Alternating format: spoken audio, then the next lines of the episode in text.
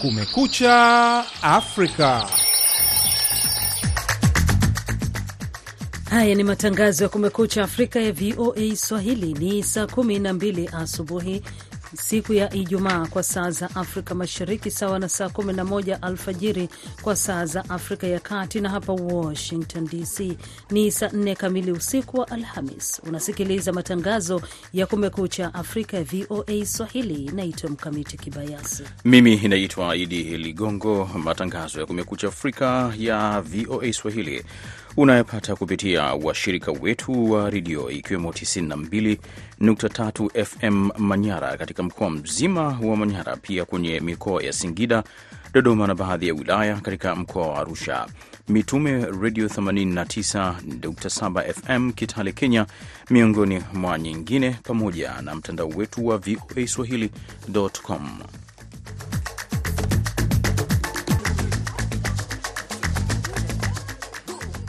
Baadhi ya ripoti tulizokuandalia: wakili wa zamani wa kampeni ya Trump Rudy Giuliani amewasilisha kesi ya kufilisika siku moja baada ya jaji wa serikali kuu kuamuru alipe mara moja takriban dola milioni 150. Je, mchambuzi wa siasa anasemaje? Bwana Juliani ameona ya kwamba amekabiliwa na mashtaka mengi ambayo yanamkabili kifedha, pia yanaikabili uh, njia zake ama mienendo yake jinsi anavyoenenda, na ameona ya kwamba hata mawakili wanaomwakilisha ni kumaanisha ya kwamba kuna mambo mengi ambayo bado yameanza kujitokeza. Katika taarifa nyingine, mapigano yalizuka kati ya vijana na vikosi vya usalama nchini Guinea wakati waandamanaji wakitaka kurejeshwa kwa huduma ya petroli katika vituo vya mafuta nchini humo. Haya yote yanakujia hivi sasa katika dakika 30 za matangazo ya Kumekucha Afrika ya VOA Swahili, moja kwa moja kutoka studio 15 hapa Washington. Idi Ligongo anakusomea habari za dunia.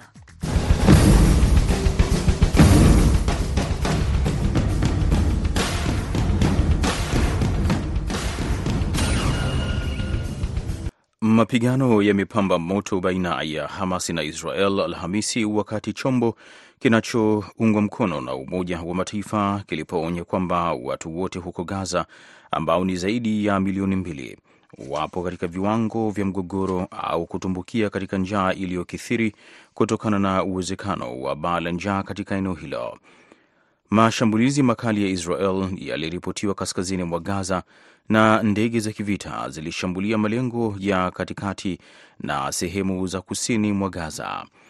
Watu wanne wameripotiwa kufariki dunia kusini mwa Gaza katika mpaka wa Rafa unaounganishwa na Misri, kwa mujibu wa Hamas. Jeshi la Israel linaonekana kukataa ushiriki wake likisema halikuwa linatambua tukio hilo. Wiki ya kumi katika vita, Hamas ambayo imetangazwa na Marekani kama kundi la kigaidi bado ina uwezo wa kurusha makombora kwenda Israel. Umoja wa Ulaya Alhamisi umetoa sehemu yake ya mwisho ya msaada wenye thamani ya mabilioni ya euro kwa Ukraine kusaidia kuendelea na vita vinavyotatiza uchumi kwa mwaka huo na kuifanya nchi hiyo kutokuwa na uhakika wa fedha kutoka Ulaya kuanzia mwezi ujao. EU imeshatuma euro bilioni 1.5 kila mwezi kwa mwaka 2023 kuhakikisha uthabiti wa uchumi na kujenga miundombinu muhimu iliyoharibiwa na vita. Pia inasaidia kulipa mishahara na kiinua mgongo, kuendesha shule na hospitali, pamoja na kuwapatia watu hifadhi waliolazimishwa kuyakimbia makazi yao. Kuhakikisha Ukraine ina uhakika wa fedha kwa kipindi kirefu, uongozi wa EU, tume ya Ulaya, umependekeza taifa hilo kupewa euro bilioni 50. Katika mkutano wa wiki iliyopita mataifa 26 kati ya 27 ya umoja huo yalipitisha mpango huo, lakini Hungary ilipinga kwa kura ya turufu. Mapigano yalizuka kati ya vijana na vikosi vya usalama katika mji mkuu wa Guinea Conakry siku ya Alhamisi, wakati waandamanaji wakitaka kurejeshwa kwa huduma ya petroli katika vituo ambavyo bidhaa hiyo ilisitishwa baada ya mlipuko uliosababisha vifo katika karakana kuu ya mafuta nchini humo. Mkamiti Kibayasi anayesoma ripoti kamili. Mapigano ya hapa na pale yalizuka mchana kati ya makundi ya vijana wakirusha mawe kwa vikosi vya usalama, ambapo walijibu kwa kurusha mabomu ya kutoa machozi. Mwandishi wa habari wa AFP alishuhudia. Mamia ya waandamanaji, wengi wao wakiwa wamejifunika nyuso zao, waliweka vizuizi vya barabarani katika maeneo kadhaa yanayoelekea katikati ya mji mkuu. Walitupa mapipa ya taka na kuchoma matairi. Wengi wanajikimu kimaisha kwa kuendesha pikipiki na wanatoa wito wa kufunguliwa tena kwa vituo vya utoaji huduma ya mafuta ya kila aina. Watu 18 waliuawa na wengine zaidi ya 200 kujeruhiwa katika mlipuko huo mkubwa ulioambatana na moto mapema Jumatatu, kituo kikuu cha mafuta cha serikali katika wilaya ya Kalum ya Conakry karibu na bandari. Kanali Mamadi Dombaya, mkuu wa utawala wa kijeshi aliyechukua madaraka baada ya mapinduzi ya mwaka 2021 ametangaza siku tatu za maombolezo ya kitaifa kuanzia Alhamis. Tukio hilo liliharibu majengo, kuvunja madirisha na kuwalazimisha wakazi kukimbia na kusababisha shughuli katika kituo hicho kusimama. Serikali imetangaza kuanza tena kwa usambazaji wa mafuta ya dizeli, lakini usambazaji wa mafuta ya petroli bado umesitishwa.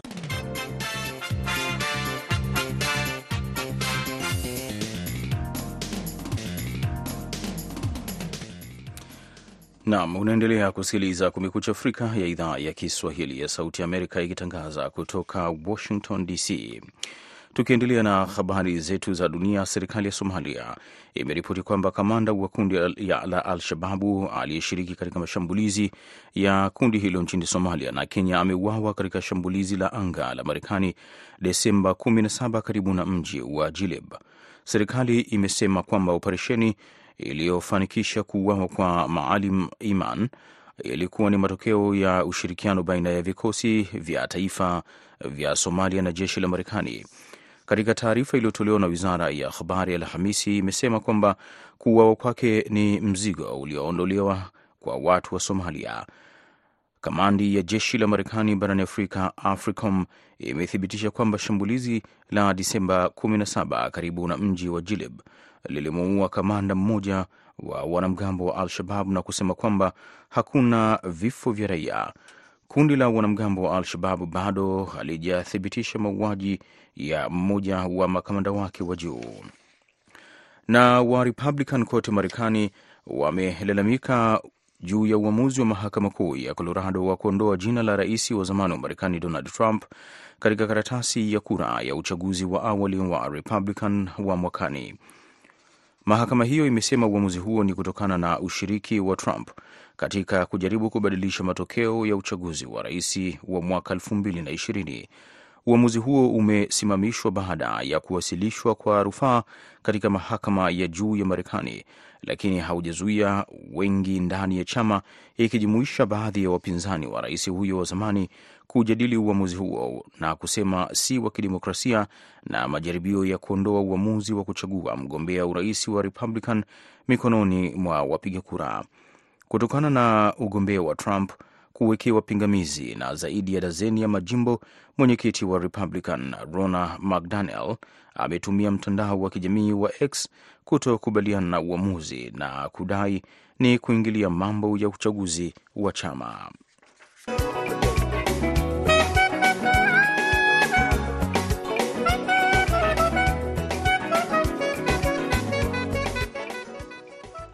Unaendelea kusikiliza matangazo ya Kumekucha Afrika kutoka hapa Washington DC. Habari tuliyopatia uzito wa juu ni hapa nchini Marekani. Mwanasheria wa zamani wa kampeni ya Trump Rudy Giuliani amewasilisha kesi ya kufilisika ikiwa ni siku moja baada ya jaji wa serikali kuu kuamuru alipe mara moja takriban dola milioni 150 kwa wafanyakazi wawili wa zamani wa uchaguzi wa jimbo la Georgia kutokana na kashfa. Nimezungumza na mchambuzi wa siasa za Marekani Timothy Sadera kutoka jimbo la Georgia hapa Marekani, na kwanza nikamuuliza hatua hii aliyochukua Giuliani inamaanisha nini?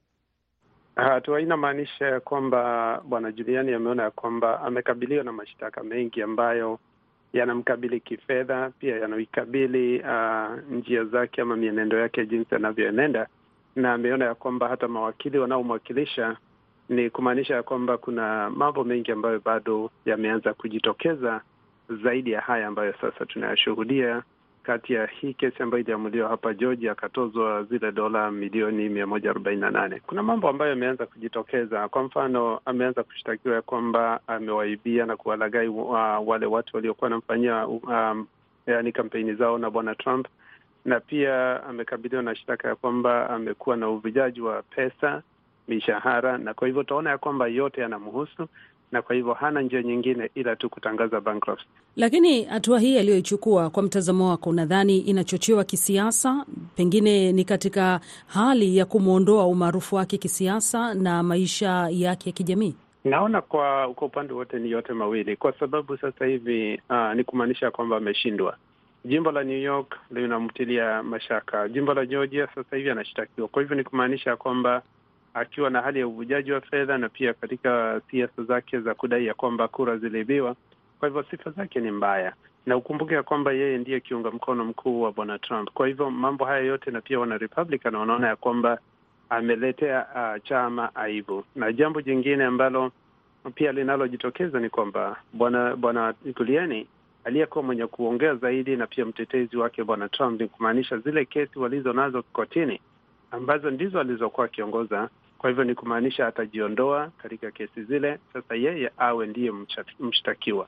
Kwa hivyo katika mambo haya yote yakiendelea kujitokeza, ni kumaanisha ya kwamba sasa itabidi kundi lake pia nalo liweze kujitokeza, liweze kuonyesha, je, alivuja pesa? Je, alimtumia alitumia wanawake vibaya pale kazini? Je, anapomwakilisha bwana Trump aliweza kusema yaliyo ya kweli? Kwa hivyo anachunguzwa, kurunzi lote lina mtazamo. Je, wanawake hao wawili uh, katika jimbo la Georgia wana uwezo wa kukata rufaa kwa hatua hii au hapo inakuwaje? Wana uwezo wa kukata, maanake walipatiwa, waliambiwa kwamba watalipwa gharama hizo. Kwa hivyo sasa hivi bwana Giuliani akisema ya kwamba ana dola kati ya dola na dola milioni moja na milioni kumi mali yake yote kwa ujumla, ni kumaanisha ya kwamba zile mia moja na arobaini na nane bilioni hawatalipwa.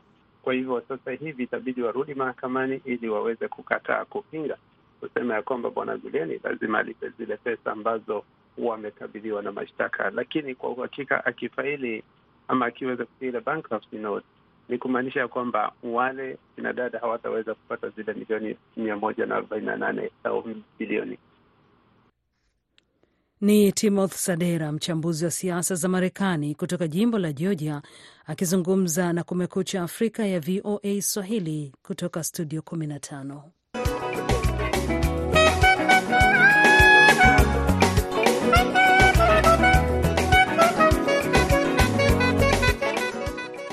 Unaendelea kusikiliza matangazo ya Kumekucha Afrika kutoka hapa Washington DC.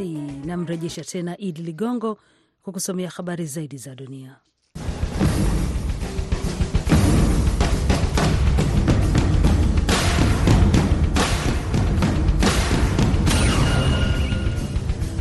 Wachambuzi wanasema majaribio ya makombora ya Hwasong 18 ya wiki hii ya Korea Kaskazini yanaonyesha taifa hilo muda si mrefu litakuwa na uwezo wa kuwa na kombora la masafa marefu la nyuklia litakaloweza kufika Marekani. Kiongozi wa Korea Kaskazini Kim Jong Un Jumatatu alisema kwamba majaribio ya makombora yenye nguvu ya ICBM yameonyesha uwezo wa taifa hilo wa kuwa na makombora ya nyuklia. Katika ripoti ya shirika la habari linaloendeshwa na serikali Alhamisi, ameongeza kusema kwamba Pyongyang haitasita kurudisha mashambulizi endapo itachokozwa. Hapo Jumatano, ndege za kivita za Marekani B1B na Korea Kaskazini pamoja na Japan zilifanya mazoezi ya anga ya pamoja katika kisiwa cha Korea Kusini cha Jeju, katika kile mnadhimu wa jeshi hilo la pamoja alieleza kuwa ni kuonyesha nguvu katika kukabiliana na majaribio ya makombora ya ICBM. Na mjane wa Jamal Kashogi, mwanahabari wa gazeti la Washington Post ambaye aliuawa mwaka 2018 na majasusi wa Saudi Arabia nchini Uturuki amepatiwa hifadhi ya kisiasa Marekani, gazeti hilo limeripoti Alhamisi. Hanan Elatr alikwenda mafichoni mjini Washington baada ya mumewe kuuawa katika tukio la 2018 ambalo maafisa wa ujasusi wa Marekani walihitimisha kwamba ilitolewa amri na mwanamfalme wa Saudi Arabia Mohammed bin Salman. Kashogi ambaye alikuwa mkosoaji mkubwa wa serikali ya Saudi Arabia alihamia kaskazini mwa Virginia mwaka 2018. Mwezi Juni mwaka huo, yeye na mkewe waliona katika hafla walioana katika hafla ya kidini jimboni Virginia, lakini mke wake aliendelea kuishi Dubai ambapo alikuwa akifanya kazi kama mhudumu wa kwenye ndege.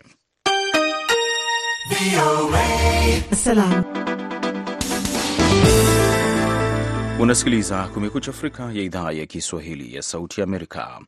Malawi imepiga marufuku uingizaji wa mahindi kutoka Kenya na Tanzania kutokana na wasiwasi wa kuenea kwa ugonjwa wa mahindi litho-necrosimambao ambao kuna uwezekano wa kuharibu chakula kikuu kinachotegemewa huko. Zaidi ya watu milioni nne katika nchi hiyo ya kusini mashariki mwa Afrika wanakabiliwa na uhaba wa chakula. Lamek Masina na ripoti kutoka Blantyre, Malawi. Mkamiti Kibayasi anayesoma ripoti kamili. Kenya na Tanzania kwa muda mrefu wamekuwa vyanzo vikuu vya mahindi kwa Malawi wakati wa vipindi vya uhaba wa chakula. Hata hivyo, wizara ya kilimo ya Malawi ilitangaza marufuku wiki hii ya uagizaji wa bidhaa kutoka nje katika taarifa iliyosema ugonjwa wa mahindi unaosababishwa na litho-necrosis hauna tiba na unaweza kusababisha hasara ya mavuno kwa asilimia mia moja. Taarifa hiyo inasema mahindi yanaweza tu kuingizwa nchini mara tu yanaposindikwa ama kama unga au mbegu. Henry Kamkwamba ni mtaalamu wa kilimo katika taasisi ya kimataifa ya utafiti wa sera ya chakula. Ameiambia VOA kuwa marufuku hiyo itaisaidia Malawi kujikinga na ugonjwa huo. As you are aware, some of the seed... Kama mnavyofahamu, baadhi ya mbegu tayari zimeharibika kutokana na ukame wa muda mrefu na watu wanapanda kwa mara ya pili.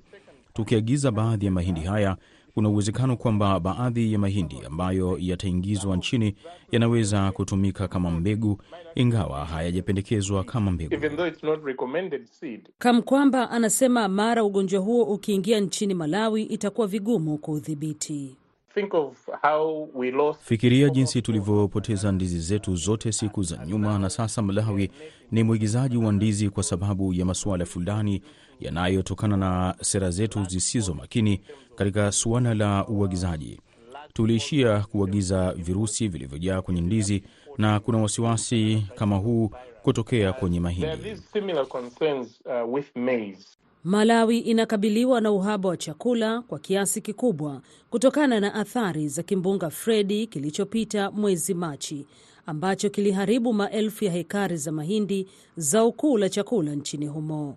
Shirika la mpango wa chakula duniani nchini Malawi na kamati ya tathmini ya athari Malawi wanakadiria kuwa watu milioni 4.4 karibu robo ya idadi ya watu nchini humo watakabiliwa na uhaba wa chakula hadi Machi mwaka ujao.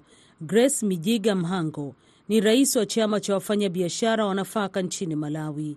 Anasema kuwa wakati anaelewa ukubwa wa athari za ugonjwa wa mahindi, kupiga marufuku uagizaji wa mahindi wakati tupo kwenye uhitaji kunaweza kusababisha kupanda kwa bei ya mahindi. if really we don't have enough food, then we are creating another unnecessary. Anasema kama kweli hatuna chakula cha kutosha, basi tunabuni ongezeko jingine la mahindi lisilo la lazima, kwa sababu mbadala wa kuagiza mahindi lazima iwe Afrika Kusini, na Afrika Kusini ni mbali sana na hawana mahindi ya kutosha, ikimaanisha tukipata bidhaa kutoka Afrika Kusini itakuwa ghali.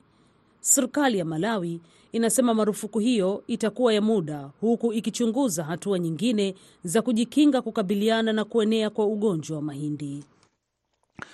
Tukielekea nchini Uturuki, shambulio la mwamuzi katika mechi kubwa ya soka ya kulipwa lilichochea shutuma za kimataifa na kusimamishwa kwa michezo yote ya ligi. Pia iliweka mkazo juu ya wigo mpana wa vurugu dhidi ya wataalam wa michezo katika jamii ya Kituruki ambayo wakosoaji wanalaumu juu ya siasa za watu wenye siasa kali na kuongezeka kwa mgawanyiko wa kisiasa. Dorian Jones anaripoti kutoka Istanbul. Mkamiti Kibayasi anaisoma ripoti kamili. Baada ya kusimamishwa kwa wiki moja, mashabiki wa soka wa Uturuki wanarejea uwanjani. Marufuku hiyo ambayo haikutarajiwa ilitokana na mwamuzi kupigwa ngumi na kisha kupigwa teke na maafisa waandamizi wa klabu ya ligi kuu. Halil Umut ambaye mara nyingi huchezea mechi za kimataifa alilazwa hospitali. Tukio hilo lililaaniwa kote duniani, lakini shambulio hilo pia lililenga kuongezeka kwa vurugu zinazowakabili wataalamu wengi wa umma nchini Uturuki. Wafanyakazi wa afya wamekuwa wakiandamana kwa zaidi ya mwaka mmoja kutokana na kuongezeka kwa ghasia. Chama cha madaktari kimesema kumekuwa na ongezeko la asilimia mia sita la mashambulizi ya vurugu katika kipindi cha mwongo mmoja uliopita. Sumbule ambaye anataka tu kutambuliwa kwa jina lake la kwanza ni muuguzi katika hospitali ya Istanbul. Anasema kuna vurugu katika sekta za afya ambazo zinaongezeka siku hadi siku. Hakuna mashtaka ya jinai dhidi ya wahusika na tunapigwa kila siku. Shule pia zinashuhudia kuongezeka kwa vurugu dhidi ya wafanyakazi, ni kulingana na vyama vya wafanyakazi.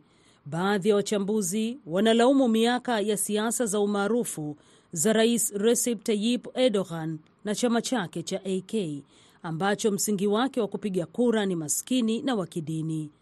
Erdogan mara nyingi huyashutumu makundi ya wasomi kwa kudhoofisha utawala wake. Serikali ya Erdogan inapinga ukosoaji huo ikisema kwamba imeanzisha ulinzi wa kisheria kwa madaktari pamoja na wataalam wengine, lakini wakosoaji wanasema hatua hizo hazitekelezwi, huku nchi hiyo ikikabiliwa na matatizo ya kiuchumi ambayo yanaathiri huduma. Makundi ya wataalam yanadai kwamba yanageuka kuwa vishawishi vya kuongezeka kwa hasira za umma.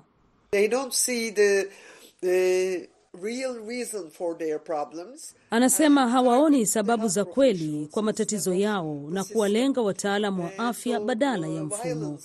Hivyo basi vurugu ziliongezeka, na kwa bahati mbaya hali hiyo ilijitokeza kwa wataalamu wa afya badala ya serikali. Wachambuzi nchini humo wanasema kupigwa kwa Halil Umut, mmoja katika waamuzi wa juu wa Uturuki, imekuwa ishara ya hatari zinazowakabili wataalamu wengi ambao wanautumikia umma nchini Uturuki.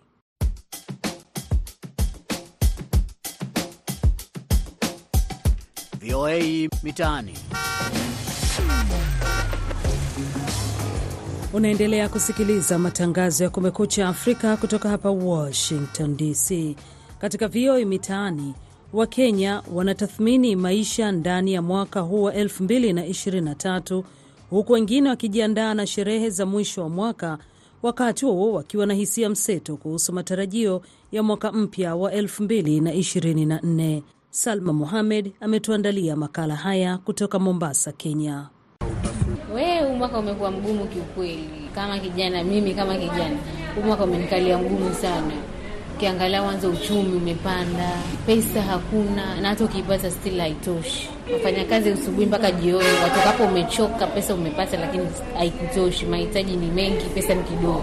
Wanaahidi sijui vijana watapewa kazi sijui nini, elimu, wenye wamemaliza form four kama hawana nini hizo fees za kwenda kuendelea kusoma watapewa nini hizo ma sponsorship na hawapati. Si wote wenye watapata kidogo. Huo mwaka ujao tena naweza kuwa wasi kuliko hata huu. Sasa kama kushatangaza sijui hizo itaje zinapandishwa hizo, kuvuka feri itakuwa unalipa, ukipoteza sijui ID inakuwa unalipa ndo ufanywe replacement. Kama yani mkimimi yani ina sana. Sababu mimi navuka feri daily. Sasa takuwa nikilipa hiyo pesa yenye still bado hainitoshi, natakuwa naitoa tena kwa feri, sababu huko hakutaongezeka kitu, yani mshahara hautaongezeka, ni ule kwa itakuwa hainitoshi, na bado tena ma hizo zaongezeka kulipa feri fea. Sasa utakuwa unachoka, tunafanya kazi, mshahara unapata na still haukutoshi. Uchumi yani we, yani venye utakuwa huu mwaka tutaenda nao hivyo, tutapambana hivyo hivyo, venye tutakuwa ndo tuta cope up nao hivyo. Sherehe za mwisho wa mwaka zinaendelea kama kawaida, tumejipanga, japokuwa miezi ya nyuma tumebanwa na Bwana Ruto, lakini hivyo hivyo tumesave, tumeweka pesa yetu at least ya kupiga moyo pasi, tusahau machungu. Twangojea sana wakati tu tuende tukaenjoy.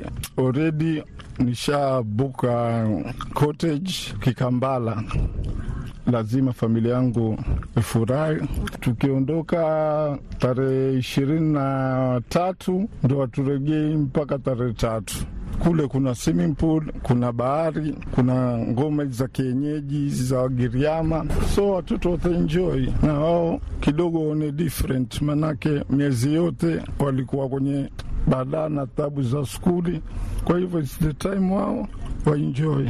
Matarajio siwezi kuweka kwa sababu rais wetu ni huyu mrongo, hakuna hata siku moja mtuambia ukweli, but naamini kwa Mungu wangu labda kutabadili, Tayarisha tu mwaka mpya na shule, watoto wakifungua bila tabu, bila nini, vitu vya skuli tushajipanga, because siwezi kwenda nikawa wakanjoi na skuli huku nkasahau. Skuli nimeweka tayari, labda ifike mwaka mpya waongeze, lakini bajeti yangu ya skuli thanks to God iko sawa. Huu mwaka kusema ile la ukweli, sijaona mzuri kwangu, kulingana na bei ya vitu vyenye vimepanda, unga, mafuta au kupoa. Kwa ufupi, naomba tu serikali yani iingilie kati, isaidie mahasela. Mahasela wanaumia sana sana, mwanzo wenye wenye ndo mwanzo wanaanza kujijua, yani ama kama tuseme hao wengine wenye nasema si wale wenye wamemaliza shule but wenye ndo wameingia, yani kujua yani kwa ufupi, wasaidie maasela. Maasela wanaumia, wanataka kazi, wanataka ajira, yani kwa ufupi wanaumia. Pesa ndo hizo hakuna, wanajaribu kufanya kazi hii inashindikana, lakini yani watoe kazi, watoe kazi kwa maasela, wanaumia na pesa ndo hiyo hakuna. Kazi ndo hiyo, unapata leo naambua kesho hakuna kuja siku nyingine hivyo, yabidi sasa uingie kwa kwenda kufua nguo hivyo, yani imekuwa mbaya yani. But kwa sahii kidogo upande huu venye nimepata nyingine si mbaya vile, lakini biashara ziko chini. Aya, yani kwa ufupi ni vitu vishuke. Wajua sasa vitu vikishuka, biashara nayo tunajua ita, itafunguka. Vitu vishuke, biashara itafunguka, maisha labda pia kidogo yata itakuwa mazuri. Tuoeni, tuombe. Sherehe za mwisho wa mwaka nimejiandaa kwenda nyumbani, maanake kutoka mpese nyumbani na miaka mitatu toka kabla ya korona. Hasa sasa hii nimejiandaa, nikifika tarehe ishirini na tisa ama thelathini nitaenda nyumbani nipeleke kidogo famili masagasaga ya kusherekea mwaka mpya. Tuombe Mungu tuone mwaka mpya ambao tutaingia utakuwaje na hii hali iliyoko saa hii.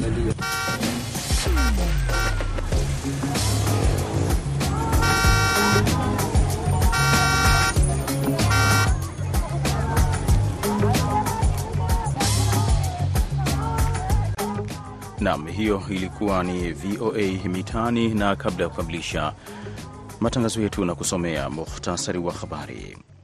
Mapigano yamepamba moto baina ya Hamas na Israel Alhamisi, wakati chombo kinachoungwa mkono na Umoja wa Mataifa kilipoonya kwamba watu wote huko Gaza ambao ni zaidi ya milioni mbili wapo katika viwango vya mgogoro au kutumbukia katika njaa iliyokithiri kutokana na uwezekano wa baa la njaa katika eneo hilo. Umoja wa Ulaya Alhamisi umetoa sehemu yake ya mwisho ya msaada wenye thamani ya mabilioni ya euro kwa Ukraine kusaidia kuendelea na vita vinavyotatiza uchumi kwa mwaka huo na kuifanya nchi hiyo kutokuwa na uhakika wa fedha kutoka Ulaya kuanzia mwezi ujao. Mapigano yalizuka kati ya vijana na vikosi vya usalama katika mji mkuu wa Guinea Conakry Alhamisi, wakati waandamanaji wakitaka kurejeshwa kwa huduma ya petroli katika vituo ambavyo bidhaa hiyo ilisitishwa baada ya mlipuko uliosababisha vifo katika karakana kuu ya mafuta nchini humo. Serikali ya Somalia imeripoti kwamba kamanda wa kundi la Al-Shabab aliyeshiriki katika mashambulizi ya kundi hilo nchini Somalia na Kenya ameuawa katika shambulizi la anga la Marekani Desemba 17 karibu na mji wa Jilib. Muktasari wa habari ndio unatukamilishia matangazo ya Kumekucha Afrika kwa siku hii ya leo. Basi hakikisha tunakutana tena siku ya Jumatatu katika matangazo mengine ya Kumekucha Afrika kutoka studio 15. Naitwa Mkamiti Kibayasi, nimeshirikiana na Id Ligongo. Tunakutakia Ijumaa njema kwa msikilizaji uliyepo Afrika Mashariki na Kati.